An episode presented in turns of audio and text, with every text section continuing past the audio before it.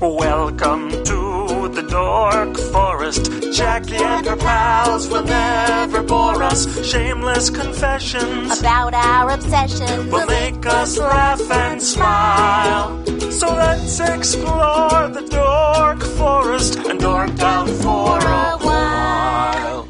Hi, Jackie Cation here. I am uh, back in that hotel, different hotel room in Minneapolis, Minnesota, by the Acme Comedy Company, and I have essentially the one comic that I didn't interview during the Acme 20, and I'm doing a show with him this week, a weird show called Crash and Burn, where you do 20 new minutes of stand-up comedy. Welcome to the Dork Forest, by the way. DorkForest.com, JackieCation.com. There's going to be new Dork Forest t-shirts and possibly hooded sweatshirts because I made some for Patrick Brady, who fixes the audio, Mike Rickberg, who sang that song you just heard and will sing again at the end, Sarah as well, his girlfriend, got one, and Vilmos has not responded to whether or not he would like a, a hooded sweatshirt or not, but uh, or a t-shirt or any of it. Uh, but he fixes the website and has his own podcast. So those are the credits. JackieCation.com. There's a donation button. Feel free to use it. I just had two new super fans, and a super fan, of course, is someone who has donated $100 uh, toward the Dork Forest, toward new wires and, and, and batteries and travel and live shows and audio guys and all that stuff. Cashews. Darlene brought me cashews to a show the other night, and uh, I uh, ate some. They were great.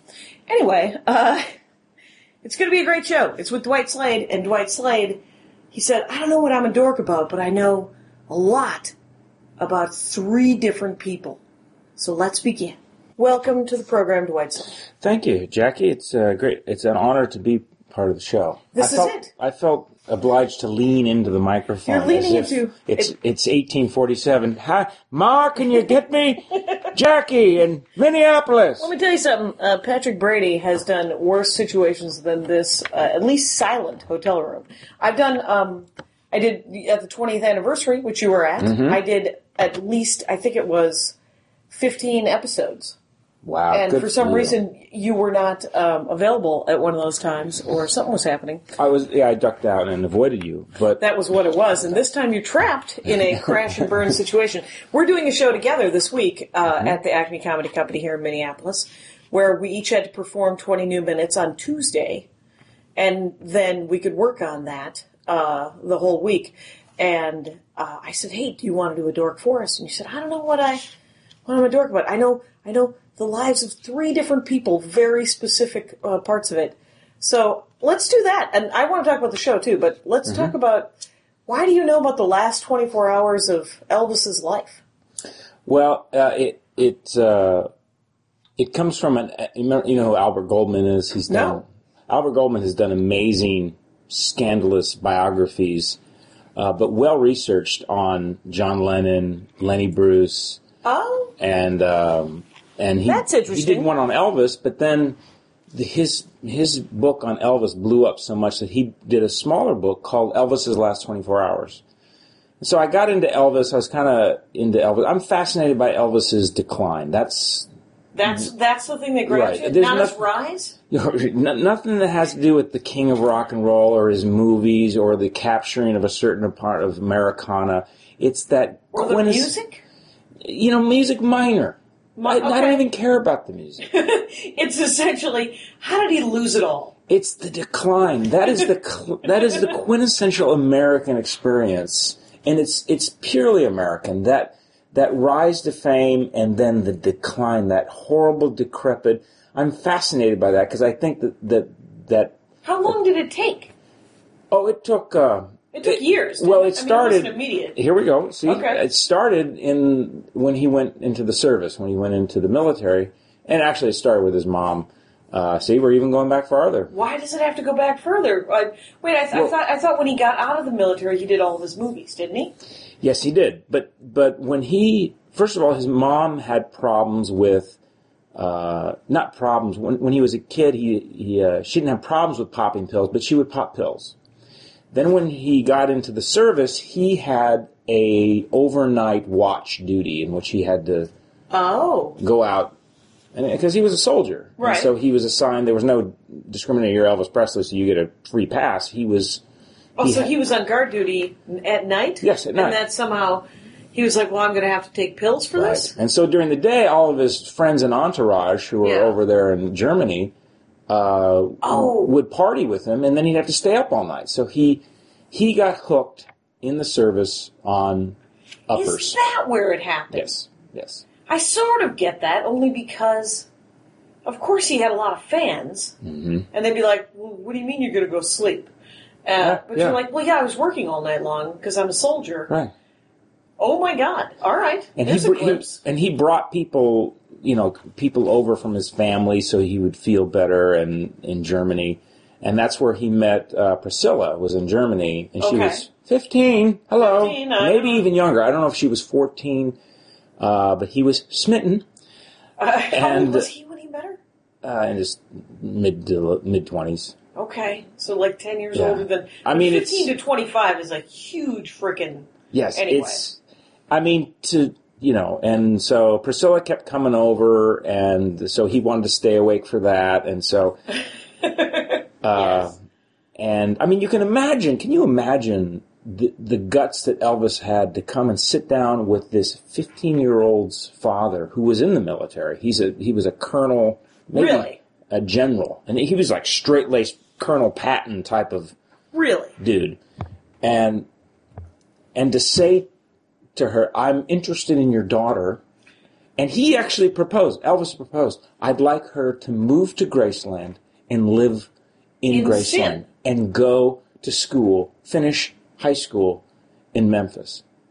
It was just, I mean, it it really the confidence that um, Elvis Yeah, must that have. is. Look, I'm Elvis, so I want your I'm going to want your nubile uh, Yes. ch- tiny child, Right. uh, and I'm So- going to. But and he was like, "Well, I'm willing to wait until she's of age to marry her." that was that was the notion was that that there's something in this for you. right. There's a little something something here. that- It's- that oh my you- God. You will be, and you know, it's, and as a forget. perfect gentleman that he was, he honored the commitment. He brought her to Graceland, Okay. and he wound up marrying her. And he married her, and they had a child, I believe, didn't they? They have kids? Yeah, they did. I have Lisa Marie. Oh, that's it. Lisa Marie, who was Mm-hmm. married to Nicolas Cage, who was collecting Elvis things, right? Correct, including his daughter. including his daughter. That was one of the things he collected. And uh, but so so Elvis comes out of the army when He gets out in the early '60s. I don't, I don't quite remember when. doesn't but- have to go to Vietnam.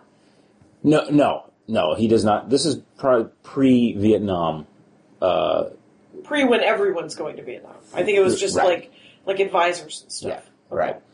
Uh, and so he, uh, but he came out of the military uh, uh, not an addict, but addicted. But the seeds were there that he needed pills to go up, and then obviously you need pills to go down. And Right. so as he did movies and whatnot, and everything was fairly stable, he was successful. When he was successful, he didn't, uh, you know, indulge in the addict. It's when he did live. It's when he started hitting the road, and the colonel put him on the road, and um, And too many too many shows, too much stuff, and he Right. was just used to using it to to regulate. So he he and, and then by the seventies he got into a routine and he was doing, you know, the, not the greatest venues in the world. Right, he sort of declined. That's when that's when I sense him declining because I think the last movies were in like '68, right? He did in sixty nine. He did uh, 69? Change of Habit Oh my god, and that was not one of my favorites. with Mary Tyler Moore. Right. It was a lot of people really like that one because Mary Tyler Moore's in it, but uh, Unwatchable. almost unwatchable. Uh, Absolutely there's unwatchable. Mm-hmm. my my brother Russ, a huge fan of the Elvis Presley movie. Uh, he likes the good ones, like the ones where Elvis was trying to act. Mm-hmm. and uh, there was a boxing one. There was Jailhouse Rock. There was, I think, Kid Galahad and Mm-hmm. Jailhouse Rock are supposedly the good ones. And then there was one other that I can't remember the name of that was Mm-hmm. like a drama. And uh, I uh, enjoyed um, the one that's I didn't mind the one where he was twins.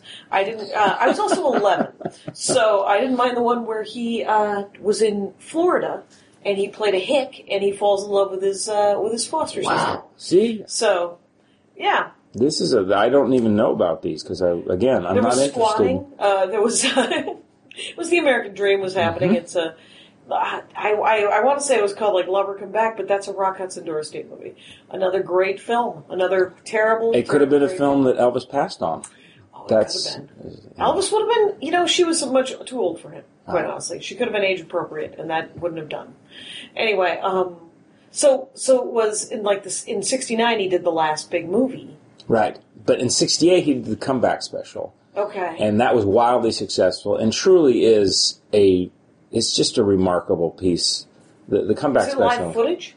A song, music? It was a it was a ABC tele or CBS television. I can't remember what, but it was Mm-hmm. a television special, and he had not performed live in you know probably eight years. No one had seen him, and everyone thought, well, he's this kind of candy ass movie actor. It's making these terrible Like rom these coms, romantic, yeah. and he comes out in the in the '68 comeback special. He comes out with a guitar and that black leather outfit, Right, I remember that. and outfit. he's tan and thin. Right. And every guy is going, I want to be him, and every woman's going, I want to be with him. It was Right. like it. It was like, and it totally recharged his career because everyone remembers this is Elvis. That's right. And Elvis, I think that's the great thing about Elvis is Elvis knew what he was. He had a great sense of, uh, you know, His own, this is what I'm going to be. like his career and what it, what what he was perceived as.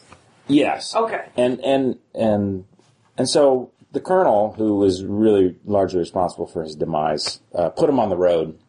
And the colonel had no real idea of what Elvis was. He just wanted uh, the colonel just wanted to maximize his take, and he was a bad manager for Elvis. In my opinion, not that anybody's going to come after me for that. Right. I think you're taking a stand. No, I think it's uh yeah, so it's it's hard to um but the colonel he Elvis was his only client if I remember correctly, right? Yes, Like it wasn't like the colonel came out of nowhere and was essentially no one and just was like, well, well, he I came have out of Elvis. the, he came out of the circus. Oh, That's okay. where his background was the Barnum and Bailey Circus. He was a huckster, really. and uh, there's also other details about And he talked Elvis into letting him rep him or Well, uh, the colonel had had had uh, managed. Um, I'm going to say Hank Snow, or back in the '50s, uh, the colonel managed a pretty big act, a pretty big um, uh, rockabilly act. okay. And when Sun Records, he was managing Elvis, young Elvis, Right. like the 19, 20 year old Elvis. Uh, they went to the colonel and said, "Look, I, we can't. He's getting too big." Yes. And the colonel went, "I can take over." Bought his contract, and Right. and to to the colonel's credit, he did you know manage Elvis into superstardom. Right. And then and then overbooked him and encouraged him to do the road too much. Yeah. Which just exacerbated sort of the addiction and all that. Yes. As a side note, Yeah. uh, Elvis for a year would drive from Memphis, Tennessee to Shreveport, Louisiana, and do the Louisiana Hayride radio show. Okay. and it was done in the Shreveport Auditorium. And the Shreveport Auditorium uh, sort of closed in the 70s and stayed closed, and then someone opened it and refurbished it, and it's exact. Everything is exactly as it was in the 50s and 60s when the Hayride was being broadcast, and you can tour it Really? and everything is is perfectly preserved. So the the the dressing rooms are all the the plumbing, the paint, everything is exactly as it was, and it's the most. I mean, it's the most pure experience if you can walk around and you, I mean this this is the thing that, that launched incredible. You know, Hank Williams did shows there, Loretta Lynn did shows there, Johnny Cash did shows there for for years, and Elvis. 20, 19, 20 years old, driving his car all the way from Memphis, getting out, and, and every single week he would Every do week to do a radio every show. week. Okay. So, So, in other words, I- that I, I find those types of Americana ex, uh, experiences where you see the budding of brilliance. uh, I'm also attracted to that. yeah, yeah, Yeah. It is interesting to me that only in Louisiana would have been like, you know what we're going to do? We're going to find lead paint and we're going to put it right back like it was 1954. We are going to find some asbestos and we are going to put that back in the walls. Uh, no, but, uh, yeah, I mean, I, I, I went to Memphis and I went to the Civil Rights Museum. And the Civil Rights Museum is two buildings. It is uh, a building that is a museum building, and then it is the motel where Martin Luther King was shot. And have you been? The Lorraine Hotel, yeah. The Lorraine Hotel. Now, I did not know, and when I first heard that, I was like, well, that seems tasteless. And then I showed up, and it was so powerful. It was incredibly powerful. It's pretty cool. It's Yeah. amazing. If you go to Memphis, you should go to the Civil Yeah. Rights Museum. To be able to, and especially because the neighborhood, you can drive through the neighborhood and you realize, uh, you know, in that era, what the neighborhood was like. that This was a African American part of town, and yeah, to but look middle up. Mm-hmm. class, and it wasn't, you know, yeah. And, it's- And then they put the highway through and split that neighborhood, and Mm-hmm. uh, as they did in many cities, because they were like, "Oh, I'm sorry, black people are causing us terribles, and we're going to have to cut the split that neighborhood in half." So, but um, okay, so the last days, like when did he die? I don't even know. Mid August sixteenth, nineteen seventy-seven. Oh, late. A- After 75, 77. Yeah, the last, the last from seventy-four to seventy-seven, things got weird for him. He was doing a contract in Las Vegas, and um, and he was going on Okay. tour a lot. He bought an airplane. He bought a seven twenty-seven. Oh my God, that's huge. which you can go tour in Memphis, Okay. and it's pretty funny because there's a there's a queen size bed in the In plane, the plane. that Elvis would often have to be placed in because he was inebriated out of his head, right. and but it has giant seat belts to satisfy the FCC. so I mean, it's this queen size. Right. Let's crank them up, Elvis. You can just picture this giant Elvis with this queen size Right. seatbelt over him. It's, Very job of the hut. I'm yes, so sorry. Exactly. Okay. So uh, you know, he- here Elvis arrives in the late seventies, and he's uh, he's he's starting to uh, get onto pills again. And his mom died, uh, I believe, in the early seventies or late sixties. Okay. And um, I'm sure some dorks over there going, "I- "If you don't know the material, you shouldn't be talking about it." Oh no! Oh no! What they they might be yelling. It was uh, it was seventy two. It was seventy two. But uh, they're very supportive. The, the it's very uh, they know it's a safe space, the Dork Forest, and uh, Rangers very supportive. Though they know that I will also put in the notes when Elvis's mom died. Though the link may not work because I've been having troubles. Anyway, go. and uh, and that put him over the edge. He you know he was really got attached super to his, sad. his mom, and he uh, so it, it enas- uh, exasperated his addiction, and he, so he was doing a, a cycle. He would uh, he would require more and more drugs to get up for a show, more and more drugs to come down from a show. Okay. I think you know there's this unspoken energy in the room that both of us are going. I understand that. Yeah, we do. understand that. I was just well, all all I could think was like because I haven't been able to sleep all week. Yeah. And last night I was like, okay, I'm fine. I'm going to stay up late, but I'm not going to. I didn't have to get up today. There was no press. There was nothing to do. So I'm like, I'm going to sleep until like nine, nine thirty, and go to bed. You know, because I I can get to sleep by like one thirty two, but that's still two hours later than I want to be Right. asleep. And I woke up at seven o'clock in the damn morning. And uh, granted, I've gotten some laundry done. It's a fascinating story. Anyway, um, but yeah, I can I can get why you Yes. Mm-hmm. would because especially this show is the because regular shows are full of adrenaline and they take time to come down off of, and the show is even more so. It- It's very true. And um, so, th- so part of his entourage, Sonny and Red, Okay, and um, Sonny and Red are, are have been with him literally since Hughes High School in Memphis. Have been his they're pals. high school friends They're high school friends that that are now stayed part with of his his his team. the Memphis Mafia. You know, Okay. the group that surrounded Elvis and Sonny and Red uh, were always his dearest, best, closest allies. And they split with Elvis because of the addiction. Because they said you're deal. you're and, and back in the seventies there was no terminology for this. There wasn't a quote intervention. There wasn't recovery like we know it now. And so uh, Sonny and Red said got a book deal to Mm-hmm. categorize what's happening to Elvis. Right. They got a huge amount of money. They wrote this book, and it was a tell-all, scandalous story, but very accurate. Right. They weren't lying, Right. and it came out what in the mid seventies. Well, it wasn't scheduled to come out. It was scheduled to come out. Elvis got wind of it, and he was terrified because uh, Lisa Marie, his daughter, was nine, ten years old, and he didn't want his daughter to suddenly see in the Globe and the National Enquirer that Elvis was a drug addict. And those stories were starting to leak already, and he it only it made him more of an erratic right. a drug addict, and so he I don't even think there was an NA back then, which is Right. like a Narcotics Anonymous or whatever. There was an AA, but it wasn't, and it wasn't certainly as pervasive as it was. But I don't think I don't know when like marijuana anon.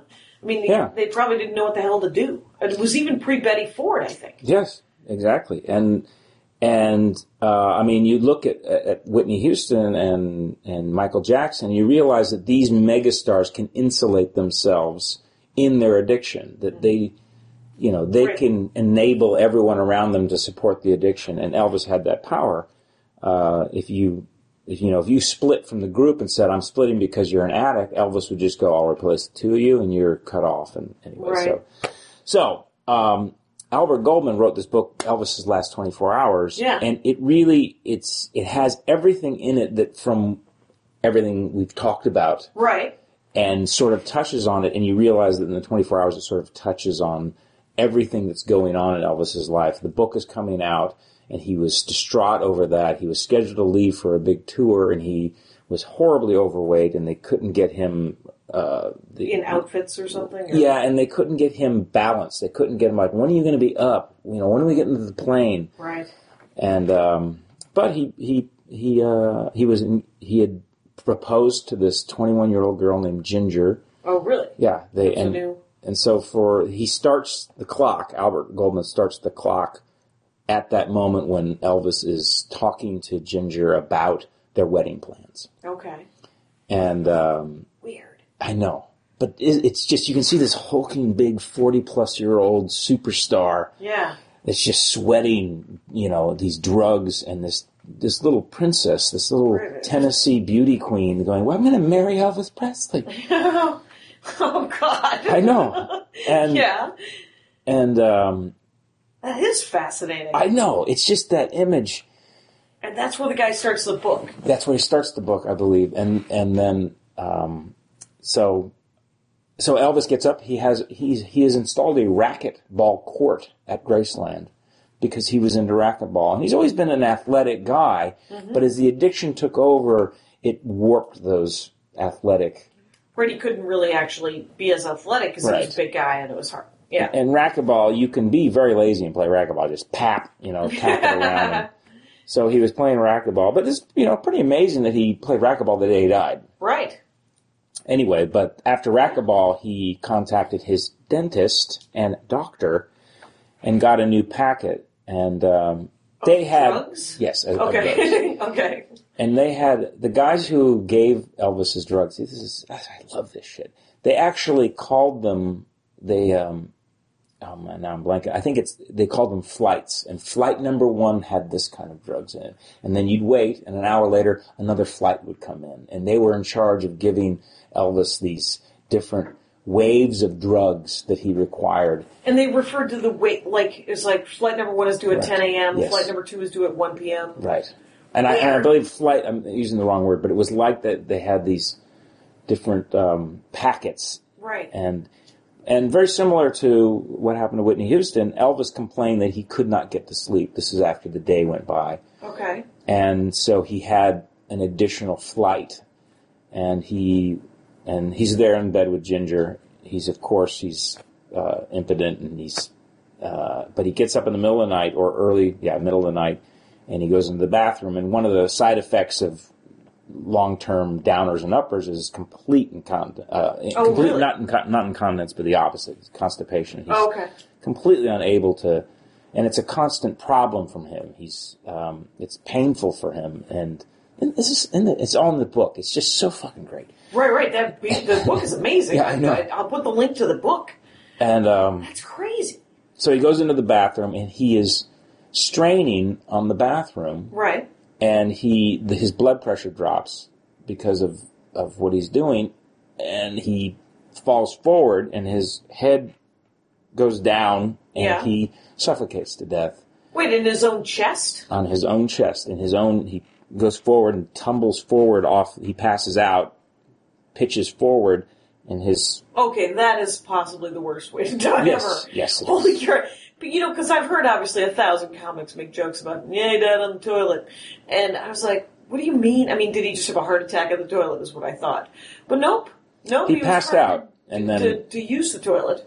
Passed out because of too many ups, downs, and, and in the middle drugs, and then uh, Mm-hmm. suffocated in his own chest fat.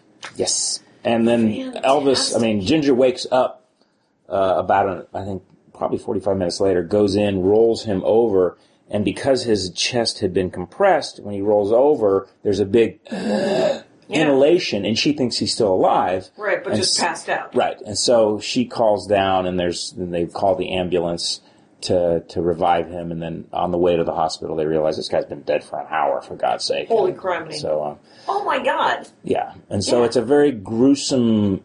So did he die before his buddy's books came out? Yes. So when they came out, huge success. Well, yeah. It was called uh, Elvis. Uh, the un- ah, it wasn't the untold story, but But it's like, and, and it was sunny and, Sunny and Red. and red. I'll look that up. Sunny Western Red. See, I, it's been a while since I was into this, so a lot of the names and well, just the, information. I mean, the fact that you're like, I don't have all the details. I have a great number of them though, because it was fascinating. That's insane. I know, but it's it's Because I used just to love Elvis, I mean, and who yet doesn't? Yeah, it's true. It's true. It's hard not to, because and but I know that I never did. um Yeah, I I, I remember like I liked young Elvis. I liked, and I never understood the stamp business. Why would you want old Elvis on the stamp? Why would that have been a thing? Because that was just sad, Elvis. What um It's, uh, it's wow, weird. so what do you have any idea what like is Priscilla still alive? oh yeah, Priscilla's was in the Naked Gun movies. Oh was she? Yeah, she was this the female lead in the Naked Gun movies, and Okay. and uh, she had and she was a beautiful woman. She she stayed beautiful Actress, her whole life, Yeah. and then uh, in the last years, it's been you know she's had some odd appearances and um, But she's in her seventies now, right? Or something? could, could be late sixties and Yeah. and and is and is not you know is not fun to to look at anymore. It's just it's a tragic. When do you get to give up, though? When do you get to not be fun to look at and go, well, screw you, I'm 70? And uh, it turns out uh, somebody did tell me it was somewhere in your 70s. Now we have to be sexy well into our 70s. Hmm. Oh, okay. Seems like a lot of work. Anyway, um, what about Lisa Marie? She was married to Nicolas Cage, we know that. I think she's. It sounds like she's kept a pretty low profile. Like she's had enough after the Michael Jackson Oh, that's right, debacle. 'cause she married him, didn't Imagine she? that. I think she. No, she didn't have a baby with him, but um, No, no. Somebody else did. Didn't he hire that out? He hired, Yes. Yeah. yes, he it's with his housekeeper.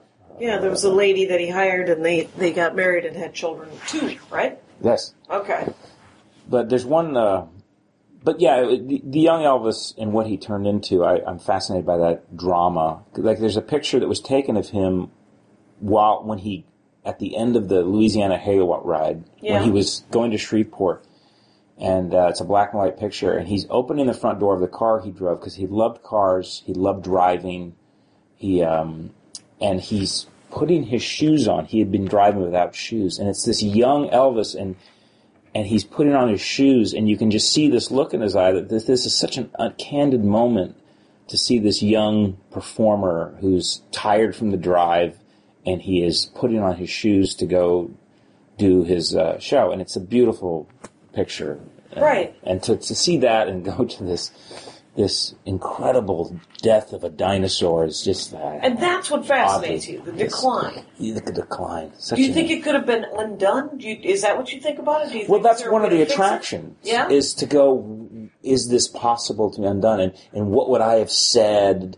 In fact, there was a movie made about it called, um, about, it was a movie made about a guy who captures old Elvis and holds him prisoner to fix him up? to fix him. And at the very end of the movie, Elvis is Elvis is, goes from this is a fictional story, obviously. Obviously. But Elvis goes from being furious at this guy to understanding this guy to returning to the old Elvis. And it's, Okay. it, it's called. It was a fable of rock and roll. That's what the movie. And I, and and you know who plays Elvis is um, Kurt, Kurt Russell really? and does brilliantly at it too. And I can't remember the name of the movie, but um, but I will link the heck out of that too, and uh, it'll you all can- work out. Yeah, it's a that's a, it's an amazing little movie if you're an Elvis fan. You know, and the, right because if you're if you're a fan, you want to go back. When I was a child, I used to have a time machine in the basement, and every Easter I'd go back and try to save Jesus because I was a good kid, and I and I kept trying to convince the Romans, "You're going to regret this," and uh, turns out they never listened. Yeah. One time, I brought Tarzan with me, just for really? muscle. That's- Anyway, uh, but the uh, the okay, so that's the Elvis story. That's the Elvis fascination. That's E, yeah. And It's- then you also know about uh, the first beetle. One of the one of the Beatles. The original drummer for the Beatles, which is Pete Best, They're getting Pete Best, who I've heard of, but I don't. Music Uh-huh. Another- is not my life. another sort of tragic story. I'm attracted to these tragic stories. Right. And um, Did Pete Best go with him to Germany? Was he was he in the Germany people band? yes, he was Okay. the one. He was, in fact, that's. Uh, I mean, there's a there's a longer story. The Beatles, when they first formed, Paul McCartney, George uh, George Harrison, John Lennon, when they were 15 years old, Okay, they did their first gig together, the Silver Beatles, at Pete Best's mom's house. Which, Okay. which Pete Best's mom does not get the credit. Her name was Mo, Mo Best. An amazing woman, an Yeah. amazing woman that when you look into this woman, you realize that she is so responsible for the Beatles and the whole advent of the Merseyside sound and because what she did is she had a beautiful house that she got in a settlement of a divorce okay, and she s- she said the basement is going to be a coffee club for youngsters okay. and she realized that she realized this when she went around Liverpool and realized that there's all these young people into music and there's no place to listen to it because they're all drinking establishments and old okay. places and, and it's old music and there's no place for this new music so she converted her whole basement into a, a, a coffee club Okay. and invited bands to play. Okay. And, And this uh, was for like essentially high school to Yes. to like early twenties. right. Okay. And so Pete Best, uh, and so the Silver Beatles came and they were looking for a drummer, and Pete Best, who didn't have a lot of talent as a drummer but had played drums. Uh, in fact, his, I think it was his older brother who played drums, and he had just picked it up. And the Be- the Silver Beatles said, "Do you want to play with us?" Okay, And he said, "Yes." I'm missing a lot of details here, but that's that's fine. But the Beatles got a gig in Germany, Mm-hmm. and they came to Pete and goes out of desperation and said, "Pete, will you come with us to Germany and be our drummer?" And Pete said, "You bet." Mm-hmm. And that be- started a two-year process where they would go over frequently, and Pete was the drummer. And there's a lot of pictures from that era with Stuart Sutcliffe. Uh, and Who's Stuart Sutcliffe? Stuart Sutcliffe was also in the Beatles and was the original uh, bass player. So there was. I'm sorry about that. No worries. Is that your phone? That is Oh, there you go. but it's just, uh, and so, um, so Stuart Sutcliffe was, the- uh, was the original bassist. There was two guitars, drummer. It was a five group, five group Yeah, band. And- there's mine. Okay. Look at us. I have a feeling we're on the same Twitter update or some sort of similar. Uh, either that or it's uh, it's the documentary for Crash Oh, and Burn. right. Okay, so So, wait, so Pete Sutcliffe, no, and, Stuart Sutcliffe. Stu- Stuart Sutcliffe, and Pete Best. right. So are they all in Germany? They're all in Germany at the same time for the first tour. Oddly enough, Stewart falls in love with, uh, and Stewart, by the way, if you look online, a remarkably attractive young man. I Oh, just mean, a good-looking kid. stunning, Yeah. and really the kind of the star of the of the early Beatles because he, first of all, he didn't know how to play bass. Okay. So he was always in the corner with sunglasses, just trying to play along. Yeah. But that only added to his mystery. Like, who's Sure. this guy? Who's the guy who's So he falls in love with a photographer, and the photographer is the one who's responsible for those early snapshots of the Beatles that are s- just iconic and Yeah. unbelievable. I've even seen those. Yes, Okay. and so the Beatles and he and Stewart, the Beatles leave. Stewart stays in Germany, dies of a brain tumor. What? Yeah, Okay. at age 21 or 22. And the Beatles are, you know, but by that time they realized they could make it as a four member band. And, and so they go back over, do more tours. And, uh, and they get better and better. In fact, John Lennon has been quoted as saying, if you really wanted to see the Beatles at their best, you should have been in Germany when they were unknown. Right. Well, I read that Outliers book, um, and they Hmm. and they quote they say that you need to do something for ten thousand hours to be really really good, and then they quote the time that um, uh, I forget the author of of Outliers offhand, but um, it'll be in the notes, and you all know it because he did Tipping Point, Mm. and he did he's just he's a, s- a sociologist, and um, and and some people say a hack. I don't know anything about it, but it seems a little brutal. But the uh, the outliers. It's was never a fascinating. peaceful story here in the forest. That's a There's pe- always dissent. it, there seems to be a little too much dissent in that in that comment, but the the the 10,000 hour thing. Supposedly the Beatles played for, they had to pa play something like eight hours a day. Mm-hmm. Yeah, they did. Yeah. And so that's where they learned how to really do their craft. Mhm.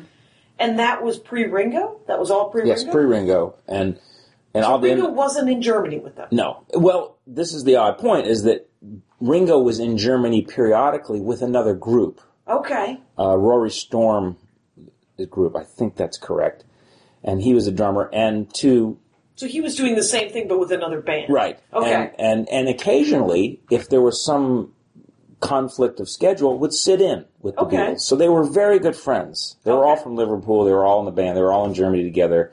Right. And um, so, and, uh, but oddly enough, when the Beatles came back from Germany the first time, they were billed as a group from Germany, and people flocked to see them. All right. In fact, Okay. Mo Best, Pete Best's mom, was the one who went straight from Germany. The Beatles, Okay. because they thought if it was a Liverpool band, no one would come to see them. Right. But uh, when they came back and they played again at Mo Best's basement, and there's a caveat to this whole story I'll try to get to, but um, that uh, the, the line was around the block because, Okay. and and that's where the Beatles. It was at this coffee club called the Cosba Coffee Club that the Beatles really formulated, and then they moved to the Cavern, and they got hugely popular at the Cavern. Okay. And then over a period of two years, they became very popular. They got a record contract. They got their manager, Brian Epstein, and they actually recorded a few demos. The demos got accepted, and then Pete Best got kicked out of the band on, uh, oddly enough, August 16th, I believe. And- What? yeah, parallel. yeah. Same same month. It, it, it may be uh, a little bit different, but um, right. got kicked out and Ringo was brought in. And it's been one of the asterisks in Beatles history about why they dumped Pete Best because he was very popular, very good looking, Right. uh, charismatic guy. And, uh, and they, and, and they thought it was one of the biggest sort of rip-offs to a guy. And, and, and Pete Best after that tried to go back into other groups, never did, wound up working a public sector job Okay. tried to commit suicide later in his life, Yep. uh, but finally got married, uh, and he's been with the woman f- forever. And now this, and finally, when the Beatles anthology came out, they they printed, I believe it was "Love Me Do" with him on drums, Yeah. and for the first time, he was he was labeled as a Beatle, and he received a royalty check as a Beatle. Okay. And so and since then, he's gotten a sort of following so that now he goes on tours and um, he's, you know, has a small following of people and he still Yeah. plays. And uh, he's he's in a good spot in his life. Okay. Here's the He's personal. still alive. He, yes, and he's Okay. still alive. And here's the personal part. I w- was doing shows in the UK last year, Right. including a weekend in Liverpool. Okay. Big deal for me because I'm a Beatles fan. Right. And uh, so I saw that the Cosmo Coffee Club offers tours, but you have to call and make reservations. It's not an open tour. So I Okay. call and I say, is it possible to come in and do a tour? And he says, sure, meet me there, blah, blah, blah. So I go to the address and I can't find it because it's in this neighborhood. And I'm like, I think I'm, I got to the wrong place. So I call the guy again Mm-hmm. and he goes, oh, it's right at a gate with these uh, orange uh, trash cans. I'm standing right next to it. Yeah. And it's just this house in the middle of a street. right. You're like you're right in front Yes. of it. It's not that fancy. So I go in, and on the side of the building, it says it's a plaque from the UK government of I think it's a level one. They have different levels of of um, of national monuments. Oh, right. And it's a level one national monument, which is similar to Buckingham Palace. It's a Okay. level one. Oh, it's that's and it's it the says top yes, essentially. and it says birthplace of the Beatles, and it's just this house. You're going. I'm Right. sitting. So the guy comes in. He goes, "Oh, I'll give you a tour of the place," and it's just this uh, uh, guy who's about my age. right. And as he starts the tour, I realize this is Pete Best's younger brother. He's giving the tour, Oh. and his family still owns the house. Right. And his older brother, who's older than Pete, is also giving tours. And I'm walking You get around. to meet the best. I met the best family, and they're giving me a tour of the birthplace of the Beatles. wow. And so you walk in, and the, the, the real the great part is that there's this famous picture of a 15 year old Paul McCartney playing at the Cosba, and they have it in poster form. And you look over, and it's the same place that the photo was taken. Oh wow. There's no difference. In Right. fact, and then um, John Lennon's girlfriend at the time is sitting on a bench, same bench is sitting there. And and, and for me, Much like Shreveport. yes, Uh, they've kept it. they've kept all the same thing. And that's the only time, by the way, you'll ever see Shreveport and Liverpool linked. exactly. They are not sister cities they are not. normally. Anyway. so uh, that was a huge thrill for me, and I didn't know if I was able to communicate it to him properly because I was babbling, and right, you were so excited about it. Yeah, I was. But it's but that's exciting. it was it was uh, f- for me. but it, and it's kind of a happy ending story for Pete Best and the fact Yes, that it is. Yeah. Did they ever? Did Pete Best? What's Pete Best's story of why he got kicked out of the Beatles? Well, he's he's a guy. I mean, they asked him that all the time, Yeah. and I I think his response is I don't know. Right. He he doesn't really know, and there's some speculation that George Martin, Sir George Martin, who was the producer, felt that he was a weak drummer, and there's also speculation that the Beatles had uh, long suspected that he wasn't really fitting in with the rest of the Beatles, and um, they loved Ringo. They, Okay. I mean, you can imagine like if you're hanging around and there's that one guy that's like you click with, yeah. and it's like God, we wish he was in the band, Yeah. and so they just So maybe they just did that. I think in you know Yeah. whether it was a right or wrong thing to da- do is immaterial because the, the Beatles Right. are Ringo and, and everybody. But But at least it, it at least he got some recognition and, Yes. he, and he has some. Is now? Did his mother pass away? Is his mother Yes. still with us? No. but but Okay. Oh. only only recently she passed away. Okay, so And- she got to see some of that. Yes, That's and, great too. yes, and and and I, That's awesome. and Paul McCartney has made a really generous comment about Mo Mo Best, saying that she was instrumental in the formation of the Beatles and was really responsible for a lot of what happened. And and she deserves that because if you read about her, you realize for a woman in the late fifties to do what she did is unprecedented. Yeah. I mean, it's just really It just bizarre. came out of left field, Yeah. sort of like, "Wh- what do you want to do? right.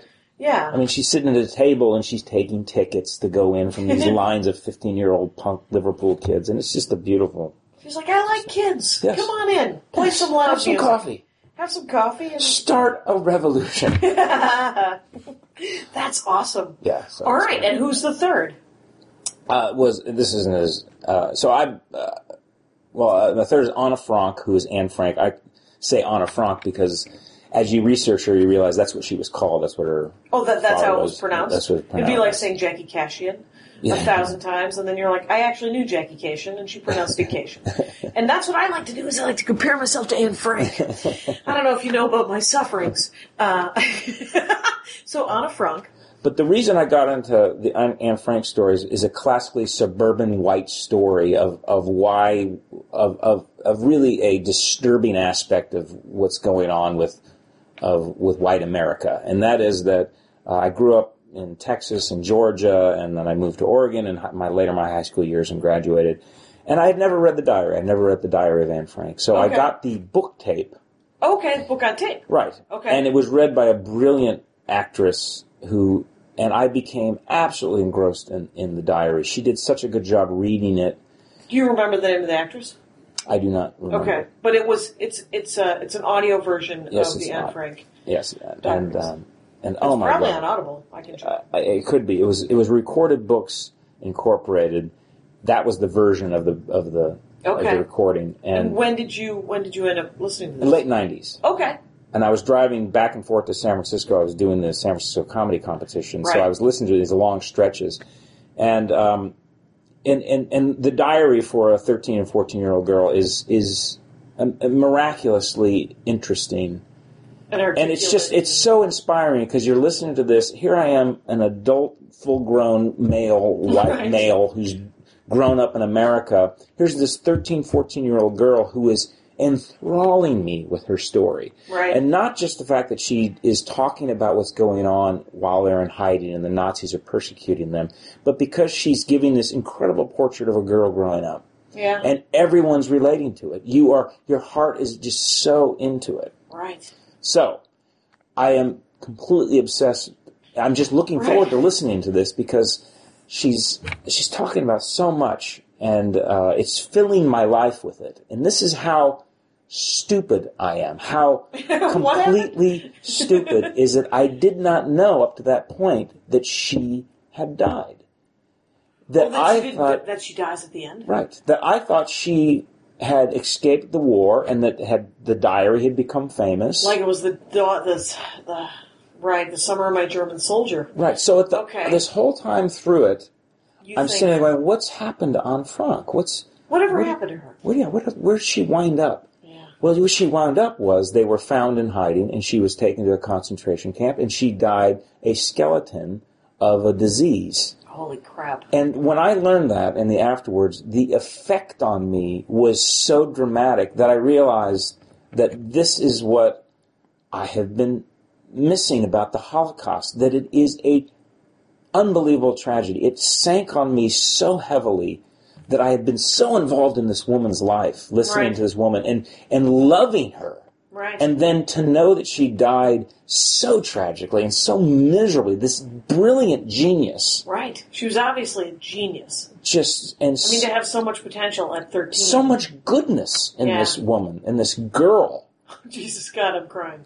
All right. and so, and that was yeah. the effect on me is that Yeah. i it it it it destroyed me and i realized that thank god i had that experience and so it was a two-sided story it was sort of like how dare i go through life and not know that Anne Frank died the Right. way she did Right. and at the same time thank god this experience happened to me because i recognize what the tragedy of the nazi germany and the holocaust was is Right. because it affected me so deeply so um, for that reason, a- after that experience, I just I realized I need to know more about her. I need to know everything there is about her. right. And um, so the upshot is that uh, in August, I'm doing a comedy club in Amsterdam, Okay. and I get to go see the hiding place. I get to see where she Oh, lived nice. and wrote the diary, Right. Right. and it's going to be a big deal for me. It is a big so um, deal. I'm I'm Isn't I'm that- excited about that. Right. Right. I think there's also And I'm sorry to end this with tears. We're both very close to being emotional. Right, right. It But- is. But I'll tell you the um.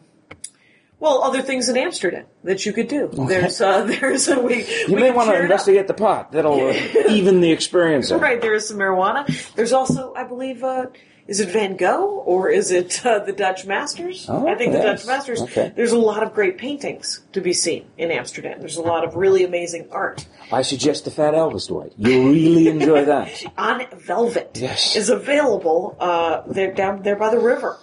And uh, yeah, so there's at least three books there that are amazing that people that, that I will that are on audio and that, that people can rent. And um, yeah, it's it's this has been an amazing week watching you perform.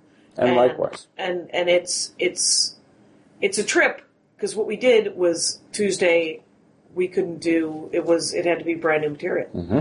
and then we've been working on it for what is it five shows now right we have two more tonight Well, what it is, what I've learned is that I'm sure you know is that you have a s- you have a standard about where you want your show to be, and when Yeah. you do material, there's no guarantee it will reach that standard.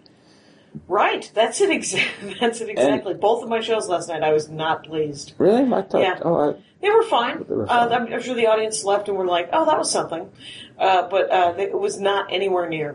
You know, I emceed the first show, and because we've been switching emceeing, and and it's hard because the rule with emceeing is that you can do some older material. And so I opened with older material, and then I closed with the new material, and the new material turns out is not as good as the older material. And I had been doing so much new material that I flubbed up a couple of the lines in the stuff that I'd been doing. So it was really, it was crazy. And then second show, it was second show Friday, and Right. second show Friday is much like second show any day. People are tired. People are half in the bag. Uh, people are jetty. because if they're quiet, they don't know why they're there. They're feeling like this is not the comedy I wanted. I wanted Jeff Dunham. I wanted Right. something more entertaining. And, I was I was told that there would be uh, shouting and jumping up and down and wiggly and possibly some. Uh, no, nobody told me that people we were going to all be delving into incredible, like philosophical, because I think that's where we've all gone. Because you had to do something, and you're like, well, I don't. I only have like the, the the one bit that I have that whole nostalgia film bit that I'm working on that I genuinely think is pandering and ridiculous. But I think I've come with like two lines. I've decided tonight that I'm going to only do the ten minutes that I think have potential, and then I'm going to do a brand new other ten minutes tonight oh, that's yeah. in an effort um, to really leave on some disappointment and. Uh, Well, I, yeah, I think that the everyone's Tim Slagle and, and, and you and I and uh, Bent Washburn have done. And Bent, by the way, appears to be a savant. I don't know where he gets it from, but he's just able to just process his stuff and appear to make it look hard. But you know, he's not even trying. It It's just, just, I- you know what? Uh, I would say the same of you because, quite honestly, it's uh, you've destroyed like at least, I would say two and a half times out of the five shows. I think you've had the set of the night. So, but it's, I mean, it's you said it. You said that it's it's different watching like professionals. Someone who's been doing it for a million years go up and do twenty new minutes and try to make something of it. But it, it is, it is. Well, you were going to say something. I, I think when when it, when the benefit's going to come two weeks, three weeks from here, where you're at a club and finally the 20 minutes becomes the seven minutes that are really Yeah. good. And I think you have to trust that that that you're gonna. I I just know what's going to happen. I go to another club that's not as forgiving as Acme. And do the here's the bit that was killing, and it's just like stares and okay, Crickets. Oh, what was that weekend for? But the- there, I think there's definitely. I think I've come out of this with probably seven minutes. Yeah, I think you're right. Distill it down in a year, and it'll be like the a a real good seven minutes, which is seven minutes more than I've written in the last ten years. No. So no, but but all great. It's uh, it's been amazing. It's um, so it's DwightSlade.com. Correct. It's at Dwight Slade for Twitter, Mm-hmm. and um, and people should go out and get obsessed with very much individuals.